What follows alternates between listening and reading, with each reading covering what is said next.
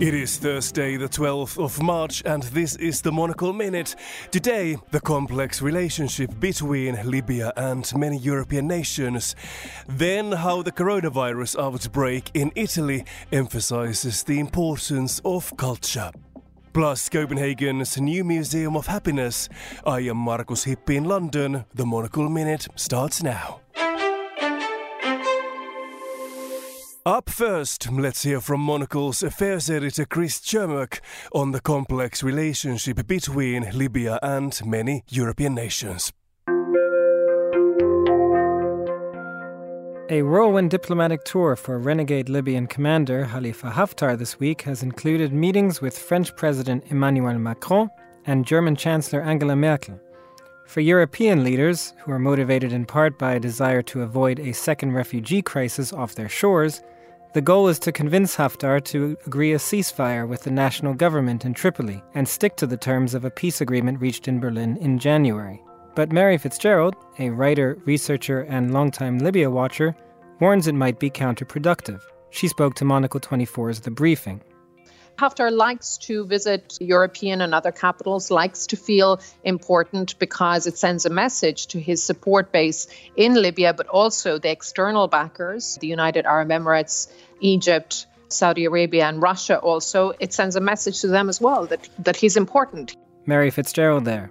What she says is a great reminder that rolling out the diplomatic carpet doesn't always send the message intended.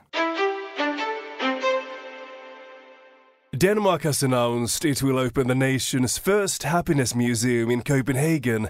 It will be funded and organized by the think tank Institute for Lykkeforskning or Happiness Research Institute.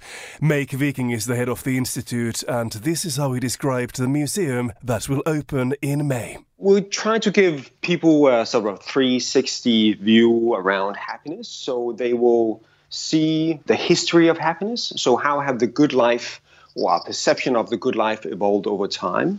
And we will do a section on the science of happiness. How is it actually that we try to measure happiness, well being, quality of life? There will be a section on Nordic happiness. There'll also be a section on the politics of happiness. So, how are governments using and abusing happiness? Um, so a lot of different elements, and we'll try to do it interactive. So we ask people some of the questions that we try to deal with and make them part of the exhibition as well. We're trying to answer the same questions at the museum that Aristotle tried to answer 2,000 years ago. So I think these days are, are difficult days, but we want to understand how can we create better conditions for good lives. And that's what we're trying to understand both at the Happiness Research Institute and the Happiness Museum. Meik Wiking there. And Monocle's Louis Harnett O'Mara has been following this story. Louis, why do you think it's Denmark that's decided to launch a Museum of Happiness?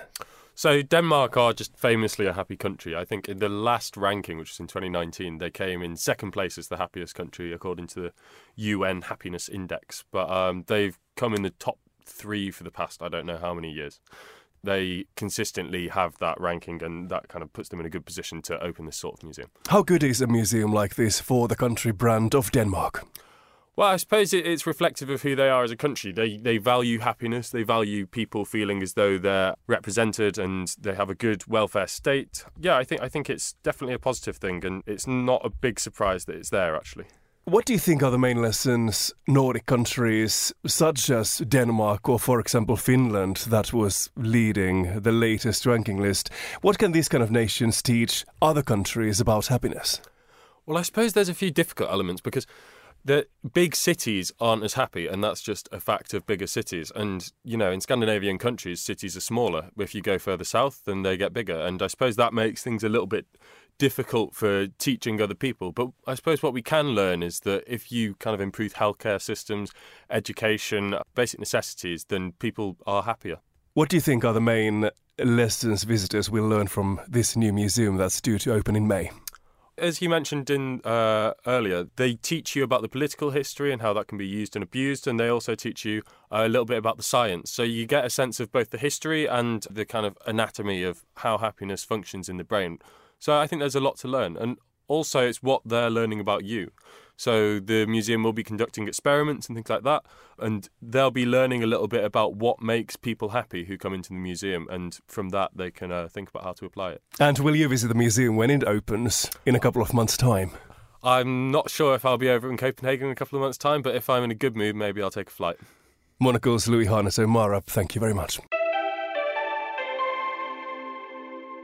Let's then continue with Monocle's Chiara Rimella, who looks at the role of culture in difficult times. Italians will be spending a lot of time at home in the coming weeks. With movement restricted to trips to work or to gather essentials such as food, a number of companies are out to ensure that people also don't run out of another thing that's fundamental to their well being culture.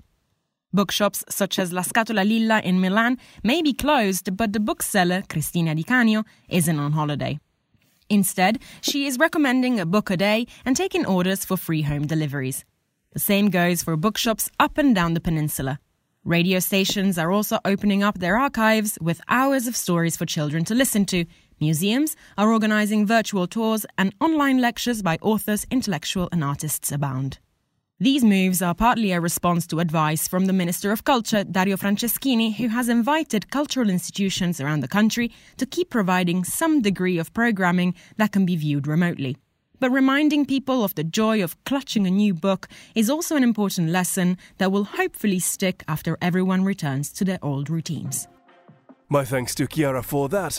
Then, elsewhere on today's agenda, Britain has launched a £30 billion economic stimulus plan as Finance Minister Rishi Sunak says the economy faces a significant impact from the spread of coronavirus, even if it is likely to be temporary.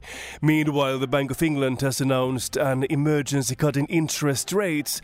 Policymakers reduced rates from 0.75 to 0.25%, which means means that borrowing is back down to the lowest level in the UK's history. And Melbourne's Design Week kicks off today with a theme of how design can shape life. The festival shines the spotlight more on local designers than international gallerists, which is part of the reason it has been able to go ahead at a time when other international design events have been scaled back or cancelled. There are talks from the likes of government advisor and artificial intelligence specialist Ellen Broad and also Bas van Abel, founder of the world's first sustainably produced smartphone. The event also encompasses a book fair and film festival. Read more about today's stories by subscribing to our daily email bulletin at our website. I am Markus Hippi. The Monocle Minute returns on Friday.